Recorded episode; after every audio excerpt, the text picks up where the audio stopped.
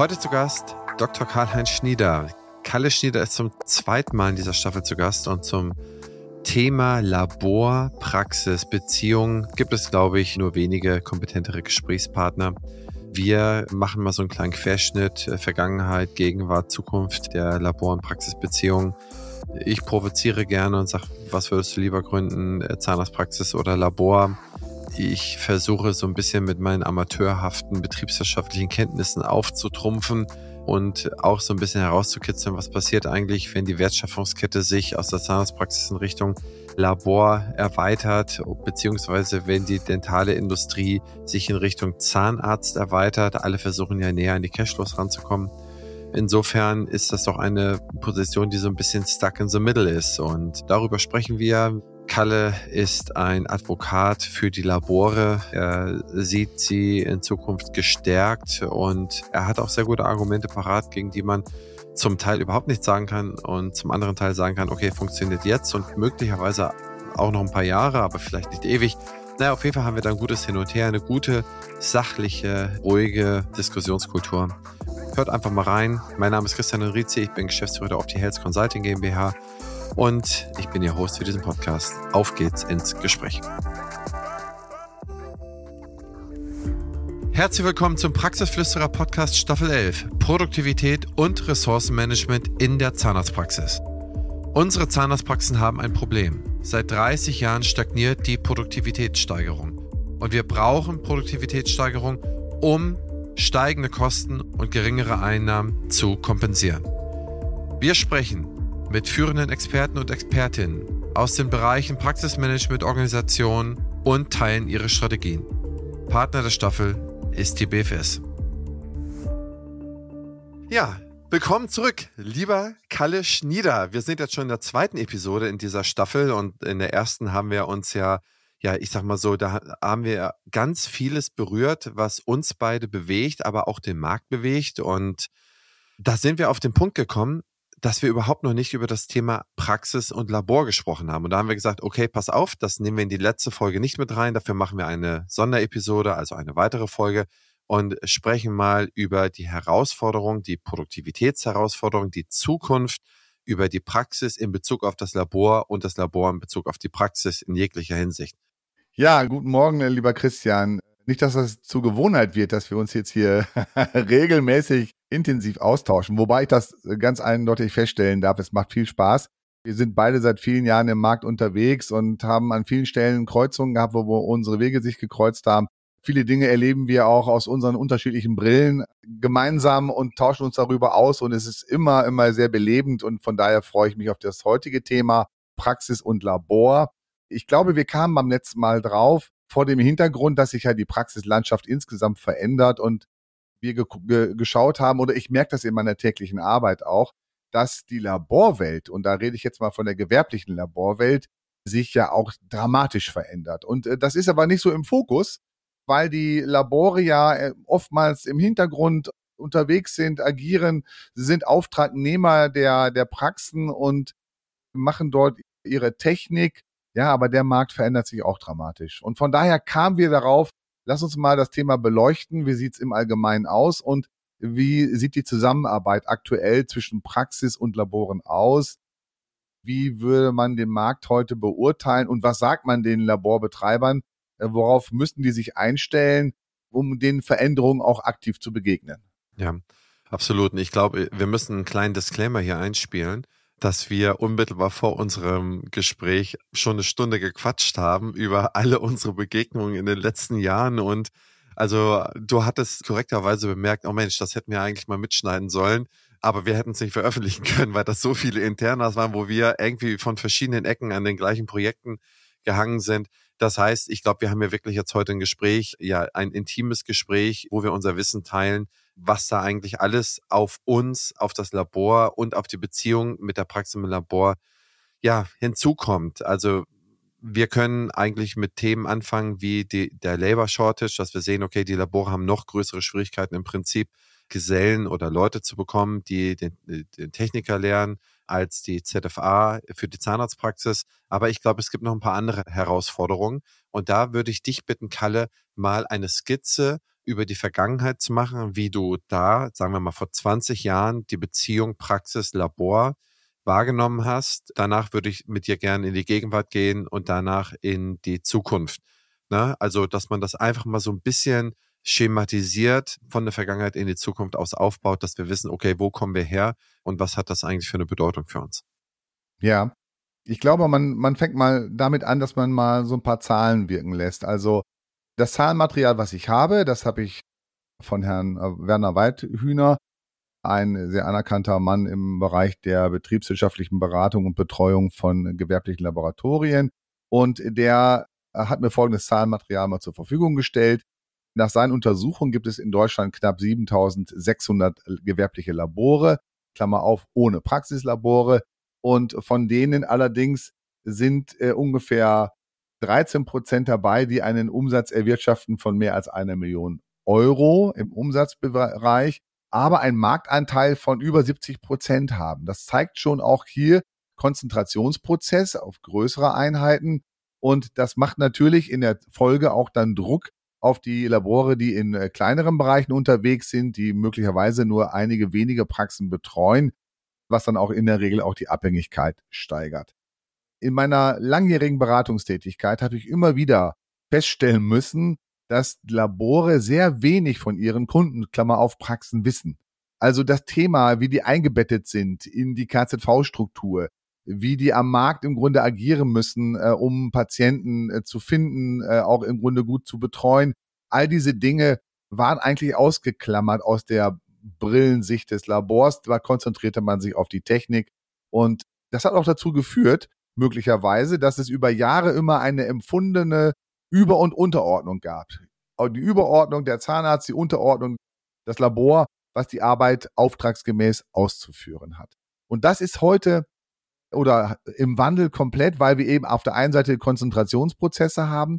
Wir haben genau wie auch im Praxismarkt die große Abgabewelle. Sie rollt genauso auch in der Laborwelt. Auch hier finden häufig Laborinhaber keinen Nachfolger für ihr Labor, müssen abschließen und ihm dann den Schlüssel wegschmeißen, wie man so schön salopp formuliert. Und ja, das ist eine Situation. Auf der einen Seite wirkt sie jetzt bedrohlich und auf der anderen Seite bietet sie aber auch Chancen. Also wie gesagt, das klassische Modell der Überunterordnung funktioniert überhaupt nicht mehr. Es hat früher schon eigentlich nicht gut funktioniert, aber da waren eben die Verdienstmöglichkeiten so groß, dass das im Grunde auf beiden Seiten äh, im Grunde austariert war. Da war man nicht äh, geneigt, was zu verändern. Aber die heutige Situation der Veränderung geht ja so schnell und atemberaubend, wenn wir uns mal auf die Technik konzentrieren, äh, von der analogen zur digitalen Zahntechnik. Diese Schritte gehen so rasant schnell, dass ich mich schon frage, wie dann die kleineren Einheiten überhaupt noch in der Lage sein sollen, den technischen Standard da zu halten. Das wird schon ein schwieriges Thema werden. Also Veränderung tut Not und sie ist in zweierlei Hinsicht aus meiner Sicht notwendig. Auf der einen Seite natürlich die technische Ausrichtung der Laboratorien auf die neue Zeit. Da wird das Analoge nicht ganz verschwinden, aber es wird äh, zurückgehen. Die Digitalisierung greift um sich. Das erfordert häufig auch ein hohes Maß an Investitionen.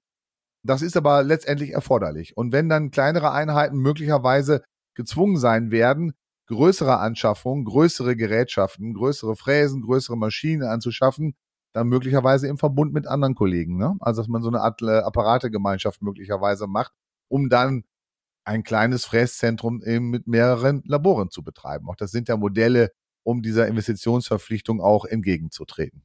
Und im zweiten Schritt, und das ist vielleicht ganz neu, stelle ich die provokante äh, These auf, dass erfolgreiche gewerbliche Laboratorien der Zukunft sich zweigliedrig aufstellen müssen. Auf der einen Seite ist die technische Aufstellung, Klammer auf, analog und digital. Und auf der anderen Seite, das nenne ich immer so ein bisschen Dienstleistungsnetzwerk.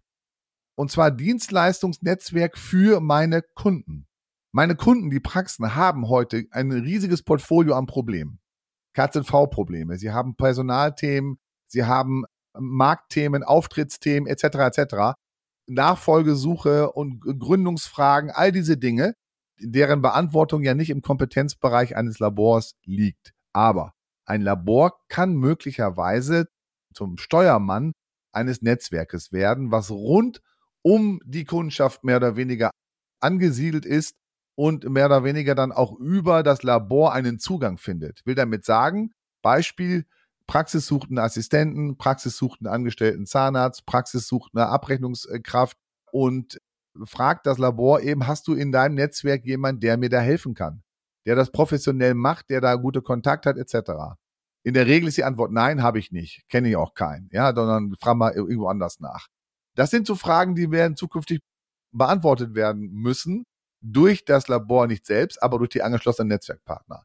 Ich habe das mal so äh, in mehreren Fällen schon durchexerziert. Da haben wir Labore darauf eingestellt. Da haben wir Dental Consulting, Dental Connect gegründet.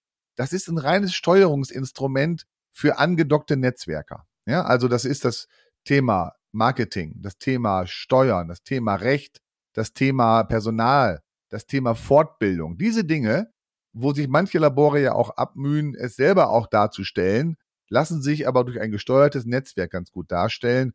Und das ist etwas, wo ich sage, das ist das zweite wichtige Glied.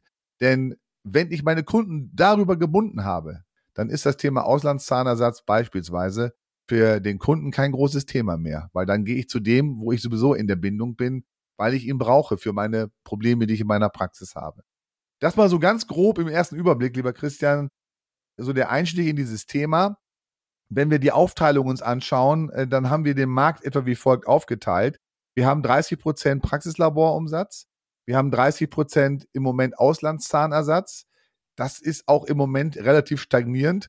Und 40 Prozent des Gesamtumsatzes, und da reden wir über einen Markt von knapp 5 Milliarden Euro, liegt bei den gewerblichen Laboratorien. Ja, das ist nochmal so die Marktaufteilung ganz grob. Also haben wir doch so viel Auslandszahnersatz ja. mittlerweile schon? Äh, sind das denn Labore, die selber im Ausland ein Joint Venture haben oder beauftragen die Labore ein anderes Labor im Auftrag oder beauftragt der Zahnarzt direkt im Ausland ein Labor? Wo kommt der Auslandszahnersatz per se her? Alles, was du gerade genannt hast, trifft zu. Sowohl der Direktauftrag des Zahnarztes wie auch äh, sogenanntes äh, Subunternehmertum, also Arbeiten, die dann ins Ausland geschickt werden, dort vom Grundsatz her hergestellt werden, hier noch möglicherweise ergänzt, verfeinert, äh, endgefertigt werden. Das teilt sich so in der Folge auf. Okay. Ah, ich finde, das ist gewaltig. Das ist gefühlt, wäre mir das viel zu viel. Also ich würde sie, ich würde es gefühlt bei so irgendwie bei fünf bis zehn Prozent ansiedeln. Ich komme gleich nochmal auf den Punkt zurück. Aber sprechen wir mal über die Machtposition. Ich würde gerne mal deine Einschätzung dazu wissen. Du hattest ja schon angedeutet, dass wir eigentlich vor 20 Jahren, wenn du einen Rückblick machst, war ja eigentlich immer so eine Art Ränkespiel, Zahnarzt 1, Labor 2. Ne? Das heißt, da war die Treppe irgendwie runter. Wie würdest du die Machtposition heute möglicherweise auch differenziert betrachtet darstellen zu den großen gewerblichen Laboren und zu den kleinen Laboren? Und wie würdest du die Machtposition zueinander für die Zukunft sehen? Also ein großer Wettbewerber für die gewerblichen Laboratorien ist ja das Praxislabor. Das Praxislabor als solches ist äh, historisch betrachtet ja aus einer Zeit gekommen, äh, wo es eben wenig Labore gab, äh, wo der Zahnarzt im Wesentlichen auch für den Zahnersatz und auch für die Herstellung zumindest mitverantwortlich ist er ja immer noch, aber er hauptverantwortlich war und man den Praxen erlaubt hat, im Grunde auch ein eigenes Praxislabor zu eröffnen und durchzuführen. Und die Zeiten haben sich ja zwischenzeitlich komplett verändert. Wir haben technische Fortschritte, wir haben äh, Veränderungen auch in den rechtlichen Rahmenbedingungen. Wir wissen, dass ein gewerbliches Labor die Meisterpflicht hat, weitere gesetzliche Erfordernisse erfüllen muss. All diese Dinge fehlen auch beim Praxislabor. Also das Praxislabor, um es zusammenzufassen, ist eine, ein großer Wettbewerber. Hat den großen Vorteil für die Praxis, die Ortsnähe, eindeutig die Schnelligkeit möglicherweise auch. Äh, kleinere Reparaturen sind sofort im Grunde relativ kurzfristig erledigt. Also die Nähe ist das Hauptthema im Prinzip. Andererseits gibt es nicht unwesentliche Probleme. Wir haben mal in einer Kanzlei internen Studie, will ich das nicht nennen, aber doch Untersuchung, mal die Urteile in Deutschland der letzten Jahre und uns angeschaut, wo eben eine fehlerhafte Prothetik äh, Gegenstand des Verfahrens war. Also es klagte der Patient gegen den Zahnarzt auf Zahlung des Honorars und der äh, sagte eben, die Prothetik, die hergestellt wird, sei mangelhaft. 80 Prozent der dort festgestellten Mängel äh, lagen auf Arbeiten, die in Praxislaboratorien hergestellt worden sind. Das mag daran liegen, dass es da eine Allzuständigkeit des Technikers gibt, ne? der im Grunde genommen universell eingesetzt wird und vieles machen muss oder machen soll oder glaubt machen zu können. Und da haben wir natürlich in den Laboren der gewerblichen Struktur einen ganz vielen weitergehenden Spezialisierungsgrad und insofern möglicherweise auch, bin ich jetzt sehr vorsichtig, auch eine andere Qualität. Der große Vorteil ist aber trotzdem die Ortsnähe. Wenn ich gewerblichen Laboren strategisch unter die Arme helfe, dann überlegen wir immer, wie können wir den Kunden dieses Thema als gewerbliches Labor näher bringen? Wie können wir näher am Kunden sein, schneller am Kunden sein, an der Praxis sein, um dort eben auch einen guten Service zu bieten. Das gelingt zunehmend. Deine Ausgangsfrage war über Unterordnung heutige Sicht. Das kann sich heute niemand mehr im Markt leisten. Wir haben eine Verdichtung des Labormarktes, wir haben ein Wegbrechen vieler Laboratorien. Und ich sage dir jetzt mal voraus, wir können uns gerne hier in ein paar Jahren wieder zusammenfinden, dass es für Praxen zukünftig immer schwerer werden wird, das für sie geeignete Labor überhaupt zu finden.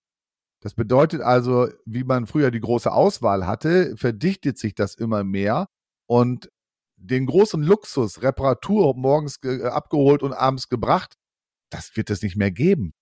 Da werden die Labore kein Personal mehr für haben und den Aufwand nicht mehr betreiben können und wollen. Das heißt, es konzentriert sich da, will damit sagen, es ist angezeigt, auf Augenhöhe miteinander umzugehen. Und Labore, die das nicht erkennen und Zahnärzte, die das nicht erkennen, die werden mit den Problemen der Zukunft heftig zu kämpfen haben. Wo wir gerade von der Zukunft sprechen, die BFS ist eines der führenden Health-Tech-Unternehmen auf dem deutschen Gesundheitsmarkt. Was ich besonders spannend finde, ist ihr Digital Health Dialogue. Hier werden die Gesundheitsthemen der Zukunft aufgelistet und gemeinsam diskutiert. Auch ich bin dabei und stelle meinen Gästen daraus Fragen, wie zum Beispiel, wie wird die Digitalisierung dein Arbeiten verändern? Oder wie ticken die Patienten und Patientinnen von morgen? Mach mit und trage deinen Teil dazu bei, die Digitalisierung patientenfreundlich und praxisnah zu gestalten, damit die Medizin von morgen zum Vorteil für alle wird. Zu finden ist diese unter meinebfs.de-dhd. Ich wiederhole, meinebfs.de-dhd. Bevor wir weitermachen, möchte ich euch Kurs Crocodile vorstellen, eine E-Learning-Plattform für Behandler und das ganze Praxisteam. Crocodile bietet über 200 Kurse, die euch dabei helfen, euer Wissen zu erweitern und eure Praxis voranzubringen. Mit dem Gutscheincode PF23 könnt ihr einen vollen Testmonat kostenlos nutzen. Und was noch besser ist, das Team-Abo ermöglicht es euch, bis zu 20 Mitarbeiter in eurer Praxis am Lernen teilhaben zu lassen. Nutzt die Gelegenheit und testet das Angebot auf crocodile-health.com. Ein passendes Ergänzungsformat zum Praxisflüsterer ist Küste und Kiez mit meiner Co-Host Dr. Anne Heitz. Wir beantworten Fragen in 15 bis 20 Minuten und immer und stets Dienstag früh in eurem Podcast-Player. Ihr Charme, mein Gepolter. Ich glaube, das ist unterhaltsam. Hört doch einfach mal rein. Da möchte ich nochmal so ein bisschen einsteigen, denn wir haben ja massive Produktivitätsprobleme in der Zahnarztpraxis. Ne? Also, um das nochmal zu rekapitulieren, wir haben es geschafft, 30 Jahre lang keinen Produktivitätsfortschritt zu erlangen und es sogar in den letzten zehn Jahren geschafft, in der Produktivität runterzugehen. Das heißt, nicht mehr so produktiv zu sein wie vor zehn Jahren. Ja. Das haben wir auch sozusagen voraus allen anderen Arztgruppen, die in den letzten zehn Jahren im schlimmsten Fall nur gleich geblieben sind oder sich wenig gesteigert haben. Wir sind zurückgegangen legen wir dieses Muster mal auf die Beziehung mit dem Labor. Wir sehen ein Labor, klassisch gesehen, ein Fremdlabor. Ich habe eine Reparatur, ich nehme ein Beispiel. Morgens wird es abgeholt mit dem Auto, es wird abends zurückgebracht. Das gibt es wahrscheinlich nur noch bei Riesenpraxen, wo man nicht nur eine Arbeit mitnimmt, sondern wo man gleich zehn Arbeiten mitnimmt und dann abends auch acht davon oder so oder zehn davon wieder zurückbringen kann. Das ist mir klar. Das wäre ja ein Produktivitätsgewinn und wäre zu begrüßen dass es so läuft. Jetzt meine These. Geht ein Produktivitätsgewinn nicht nur darüber, dass sowohl die Praxis größer wird, als auch das Labor größer wird? Ist nicht nur dadurch ein Produktivitätsgewinn zu erzielen? Ich glaube ja. Ich glaube, die Frage könnte sicherlich der Werner Weithühner noch viel besser beantworten als ich, da er nun die betriebswirtschaftlichen Kennziffern im Auge hat und sieht. Ich glaube schon, dass das denkbar und machbar ist. Dass größere Einheiten auch eine andere Kostenstruktur fahren können. Und äh, wie gesagt, der Weg geht dahin. Ja? Also das, das, ist, das ist nicht mehr zu verhindern. Auf der anderen Seite darf man auch nicht verkennen. Wir haben vor Jahren gesagt, na ja, gut, die Einzelpraxis, die ist tot und äh, am Ende gibt's nur noch Gemeinschaftspraxen, ZMVZs, große Einheiten. Das ist ja nicht so. Im Gegenteil. Im Moment haben wir wieder einen Anstieg der Einzelpraxisstrukturen. Ich will auch nicht so weit gehen, dass ich sage, die kleineren Laboratorien haben überhaupt keine Marktchancen. Das will ich gar nicht sagen, sondern auch die haben ja die Möglichkeit, durch geschicktes Agieren, äh, durch eben Servicegestellung quasi als, äh, wenn sie agieren wie ein Praxislabor und die Vorteile dann der Praxis anbieten, dass das nicht funktionieren kann. Das glaube ich schon. Allerdings bin ich der festen Überzeugung, auch wie du es gesagt hast, dass die Technisierung dazu führen wird, dass dort eine Win-Win-Situation auf beiden Seiten entstehen wird. Doch davon bin ich schon überzeugt, ja. Ja. Wenn wir das weiter runterdeklinieren, also kleine Einheiten haben eigentlich in der Regel nicht die Möglichkeit zu großen Investitionen. Wissen, dass die, die Fortschritte, die Produktivitätsfortschritte in der Regel durch Technisierung, durch Digitalisierung erzielt werden, durch neue Erfindungen, durch, die in neue Geräte gepackt werden. In den letzten Jahren DVT, 3D-Drucker, was weiß ich, alle möglichen Dinge und die sind ja nicht so günstig. Das heißt, wenn ich mir auf der Praxisseite ein solches Gerät anschaffe, dann würde sich das Gerät nicht lohnen, nicht amortisieren, wenn ich nur einen Behandler habe. Auf der Laborseite gehen wir mal an die ganz hochwertigen 3D-Drucker, an die ganz hochwertigen Materialien. Das kann sich auch kein Labor leisten, was fünf Zahnärzte beliefert und ein paar, bisher ein paar Korrekturen gemacht hat. Auch da amortisiert es sich nicht. Also das spricht ja alles dafür, dass eigentlich nur große Einheiten mit großen Einheiten verkehren, um dann gemeinsam diesen Produktivitätsgewinn zu erzielen, diesen Fortschritt zu erzielen. Also unwidersprochen. Vielleicht hat jemand auch gerne an die Community gefragt, vielleicht hat jemand Ideen, welche andere Konstellation zu Produktivitätsfortschritten führt. Wir, also Kalle und ich sehen da jetzt aktuell keine. Gehen wir mal den Schritt weiter. Ja, vielleicht, Christian, vielleicht, wenn ich da unterbrechen darf, vielleicht ist ein Schritt tatsächlich, dass die kleineren und mittleren Laborgrößen die Situation so bewältigen, indem sie eben, sag ich mal, Subunternehmer einschalten. Da werden Vorarbeiten, die intensiv sind, die werden halt ausgelagert.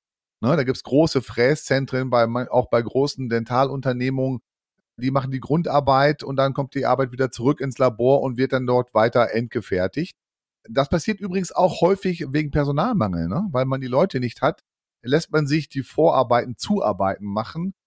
Das machen kleine wie große Laboratorien. Und ich glaube, dieses System äh, ist sicherlich eins, um große Investitionen eben zu vermeiden. Oder B, das Thema der Apparategemeinschaft, dass man tatsächlich hingeht, äh, in der lokalen Ebene schaut, äh, mit welchem Kollegen bin ich verbunden, freundschaftlich verbunden, gibt es die Möglichkeit, auch gemeinsame Investitionen zu tragen. Ne? Ein kleines lokales Netzwerk an Apparategemeinschaften aufzubauen. Das könnte auch ein Weg sein, um eben, sag ich mal, es den kleineren und mittleren Laboratorien auch zu ermöglichen, weiter zu wachsen und auch am Markt zu bestehen überhaupt. Ne? Du sprichst von Outsourcing, beispielsweise die Outsourcing-Möglichkeiten, die entstehen ja dann, wenn ich mich beispielsweise spezialisieren möchte. Das heißt, es gibt dann spezialisierte Fräszentren, die dann zehn Labore, die Vorfertigung machen, die halbfertige Produkte dann sozusagen liefern zur Veredelung und so weiter das spricht ja eigentlich von einer, ich sag mal so, wenn man so sieht, David Ricardo, das ist ja der erste Punkt der Arbeitsteilung, dass man sagt, okay, A-Hörnchen kann das am besten, B-Hörnchen kann das am besten, C-Hörnchen kann das am besten.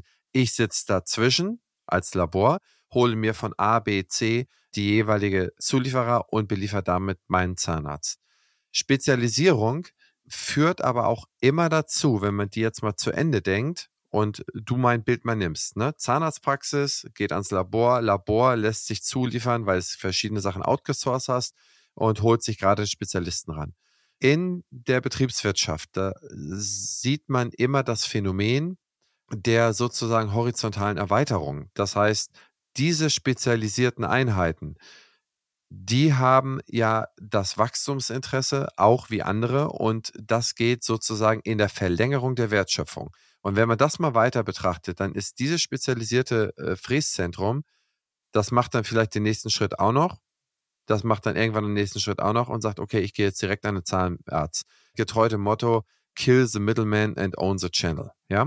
Wie kann das verhindert werden, dass hier dieses Labor eben nicht in der Mitte gekillt wird und dass diese Marge, die dieses Labor irgendwo zieht, nicht dann aufgeteilt wird auf das A, auf den Spezialisten und B, äh, die in Auftrag gebende Zahnarztpraxis oder vielleicht ganz schlimm, die Marge komplett von der Zahnarztpraxis von dem Mittelmann behalten wird oder anderes Extrem, die Marge komplett von dem Produzenten, von dem Spezialisten genommen wird.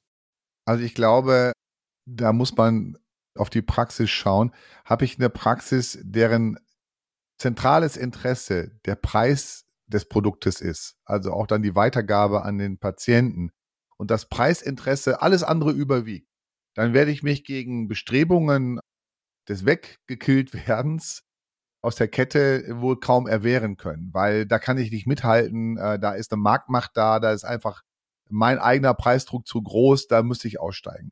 Ich nehme aber in der Praxis wahr, Gott sei Dank, dass es eben nur selten der Fall ist, sondern auch Praxen häufig ein Interesse daran haben, doch über eine verbindliche, äh, langjährige und belastbare Beziehung zu verfügen zum Labor. Das unterstütze ich eben mit dem zweiten, was ich dann immer diesen, diesen Netzwerkteil nenne oder diesen, diesen äh, Dienstleistungsbereich nenne.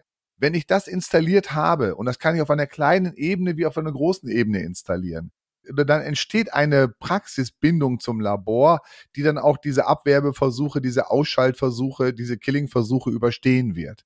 Das ist die Erfahrung. Wie gesagt, ich habe das erste Netzwerk vor fünf Jahren ungefähr installiert und es funktioniert hervorragend.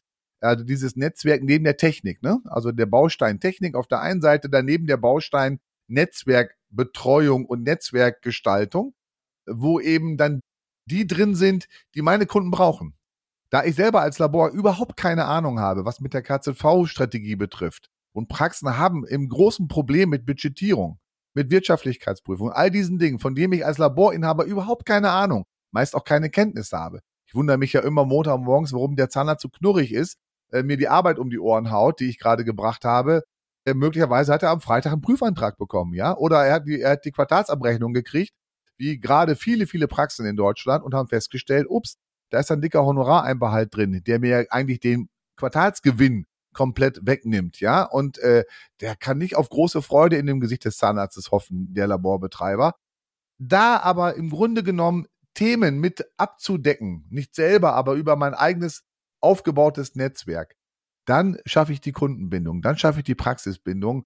Diese überleben auch dann diese preislichen möglicherweise Attacken, die es dann von allen möglichen Seiten geben kann. Davon bin ich fest überzeugt. Es funktioniert. Ich kann das nur nicht anders sagen.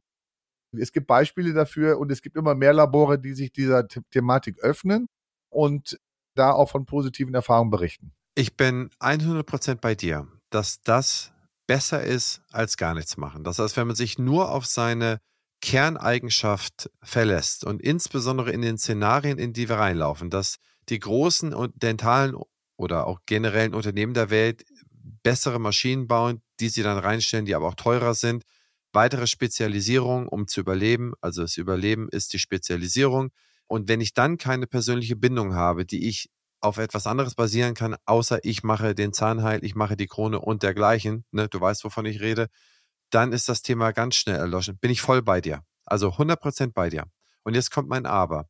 Damit meine ich nicht ein Aber wie, Komma, davor ist dann alles gelogen, sondern mein Aber ist dahingehend, dass ich glaube, dass das immer nur eine Übergangszeit ist. Das hält so eine Beziehung 10, 15, 20 Jahre aufrecht, bis eine neue Generation kommt. Und die neue Generation sagt, also wie gesagt, die Veranstaltung kann ich selber machen. Wissen hole ich mir über Podcast oder warum soll ich hier extra bezahlen, wenn ich nicht von dem das Angebot direkt bekomme, A, B, C, D, E zu machen. So würde ich die Herausforderung in Zukunft sehen, dass man sozusagen eine Verlängerung hinbekommt, möglicherweise auch eine lange, gesunde Verlängerung, aber dass irgendwann diese Sachen zerschlagen werden. Und ich gebe dir auch mal ein konkretes Beispiel. Ein Straumann hat Labore und Praxen direkt beliefert.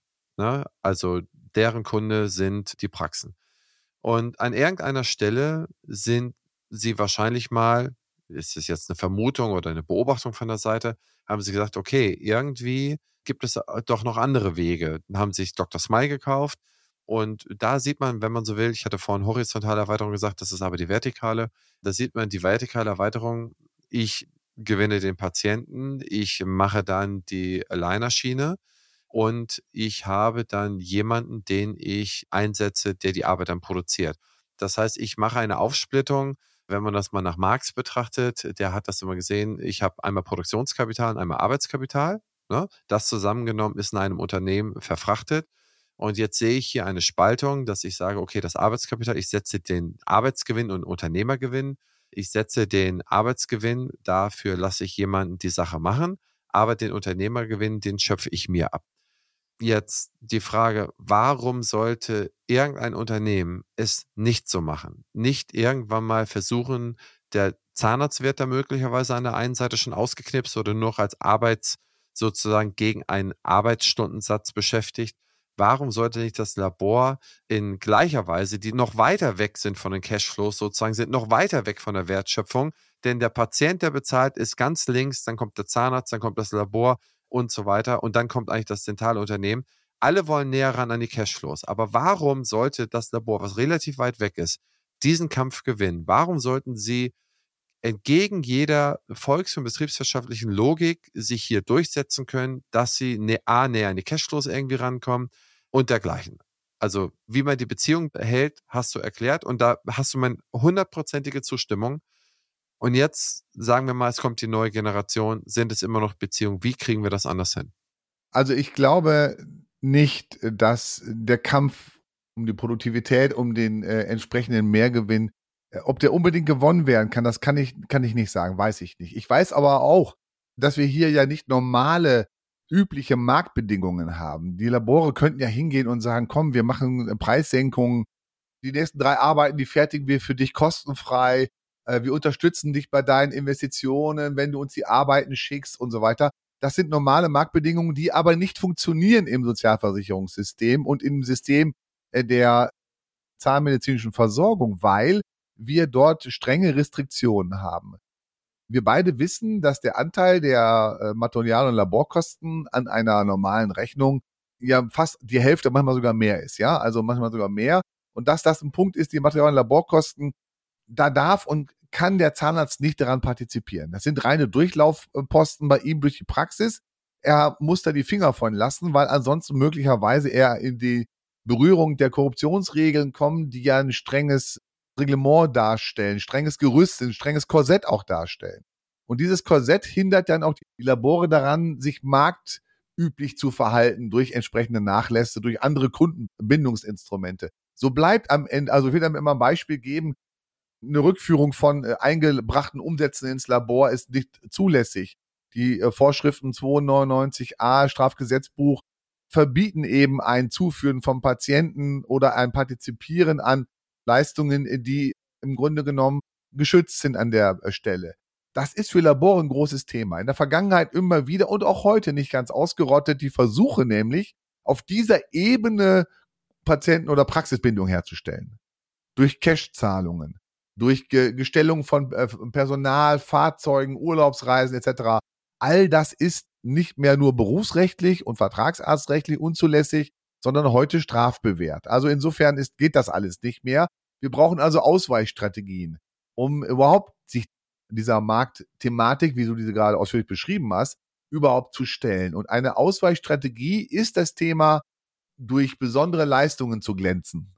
Ja, die nicht unbedingt monetär sich äh, sofort niederschlagen, die aber einen großen Mehrwert für meine Kunden haben. Das ist ja die Idee, die dahinter steht.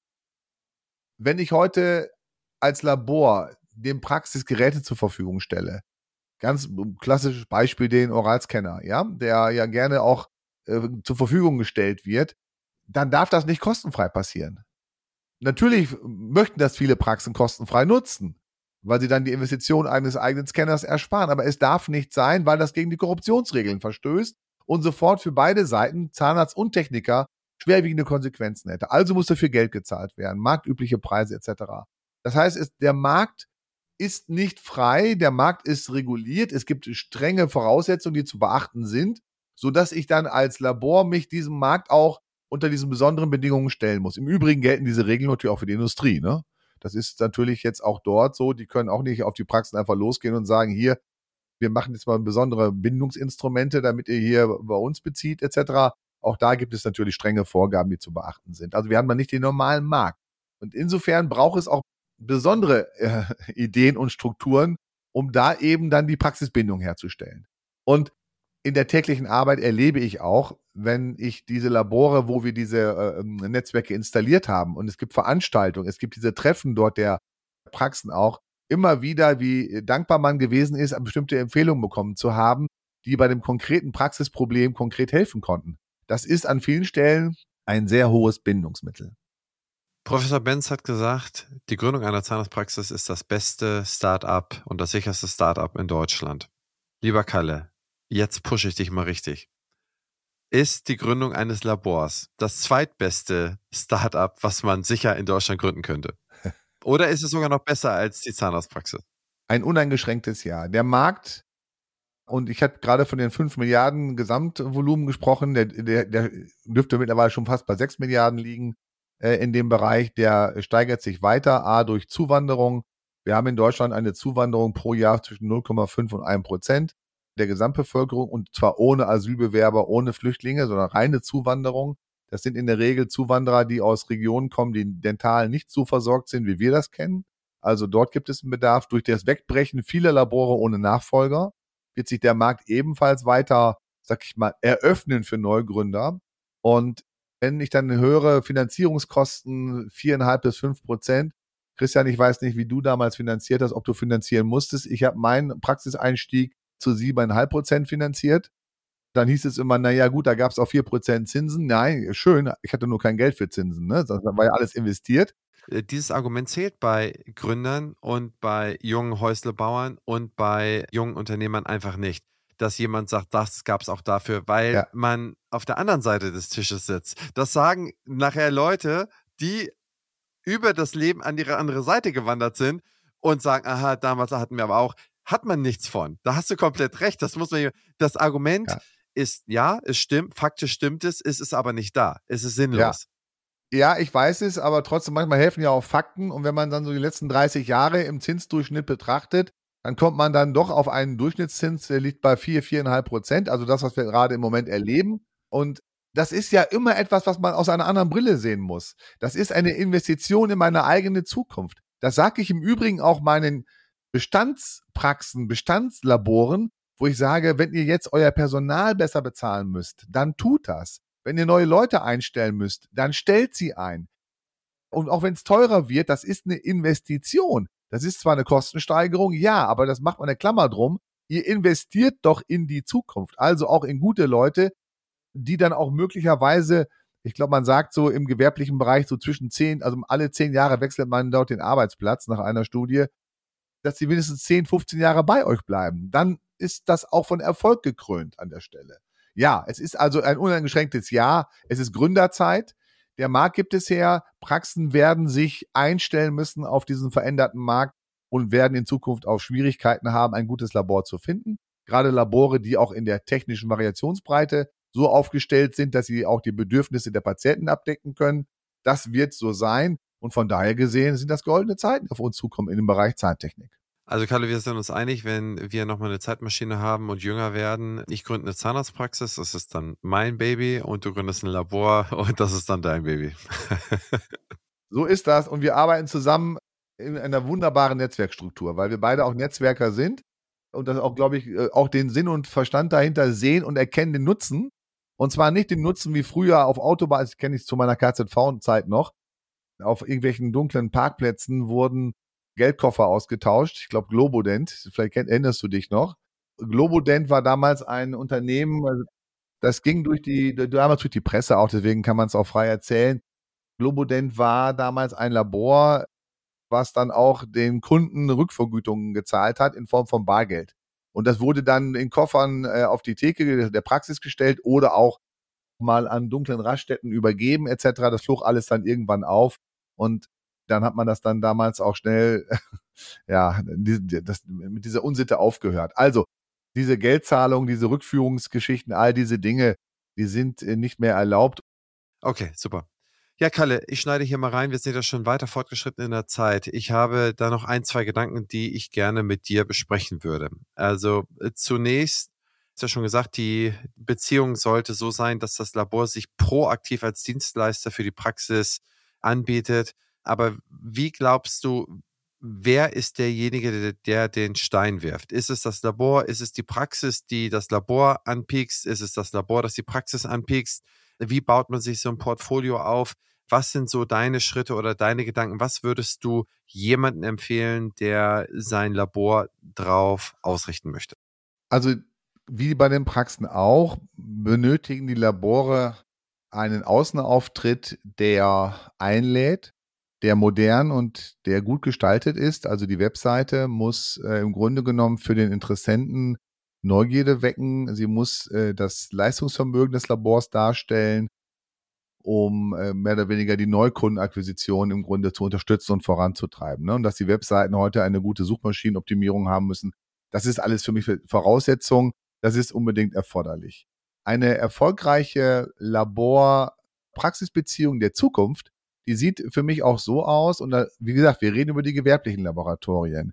Die äh, sind aufgerufen, sich durchaus mehr in das Geschehen der Behandlungsunterstützung einzubinden und sei es über die digitalen Medien, dass man dort den Zahnarzt, Klammer auf, die jungen Zahnärzte, die ja überwiegend weiblich sein werden, unterstützt äh, bei der Frage der prothetischen Planung, bei der Frage der Auswahl der, der entsprechenden Alternativen, die man da hat, also mehr oder weniger Partner des Zahnarztes auch auf der Behandlungsebene wird, ohne selber zu behandeln. Das ist völlig klar. Das darf, darf nicht und geht nicht. Aber Unterstützung können erfahrene Zahntechniker auf jeden Fall bieten und das möglichst so nah am Stuhl.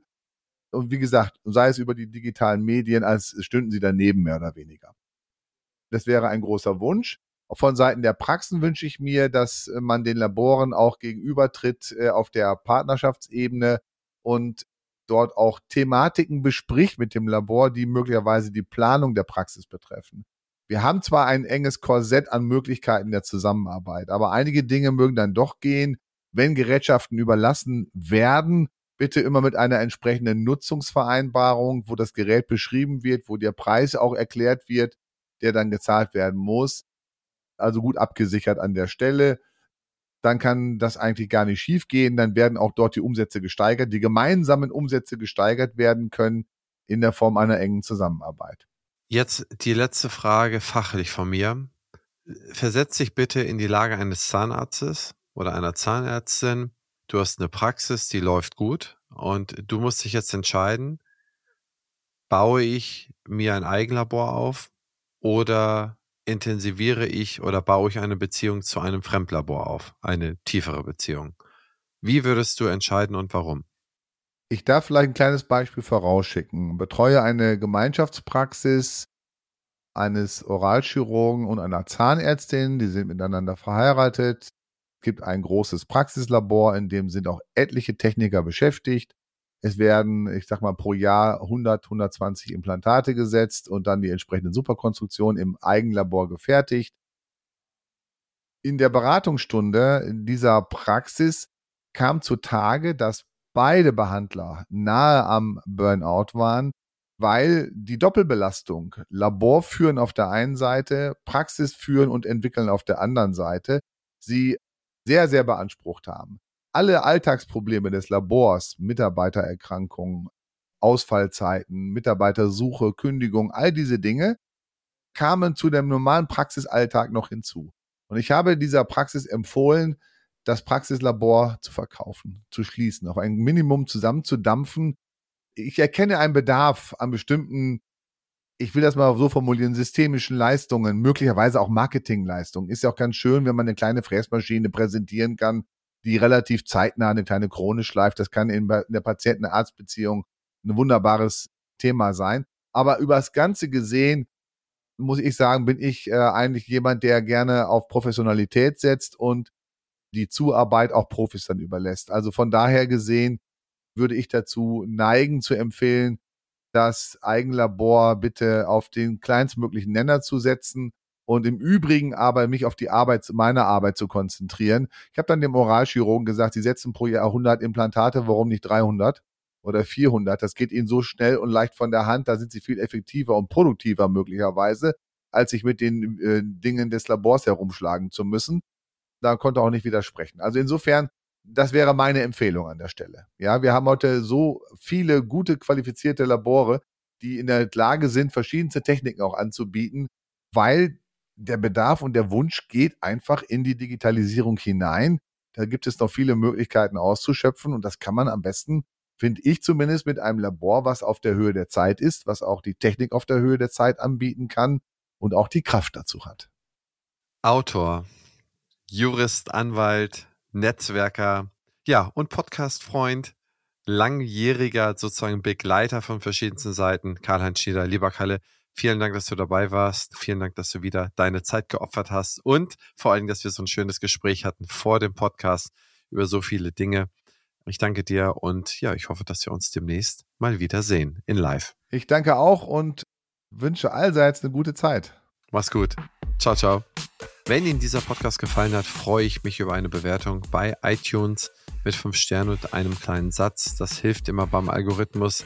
Habt ihr sonst irgendwelche Anmerkungen oder Kritik oder Hinweise oder möglicherweise Vorschläge für irgendwelche Themen? Schreibt mir doch an henrizi.opti-hc.de. Ich beantworte jede Mail persönlich. Vielen, vielen Dank.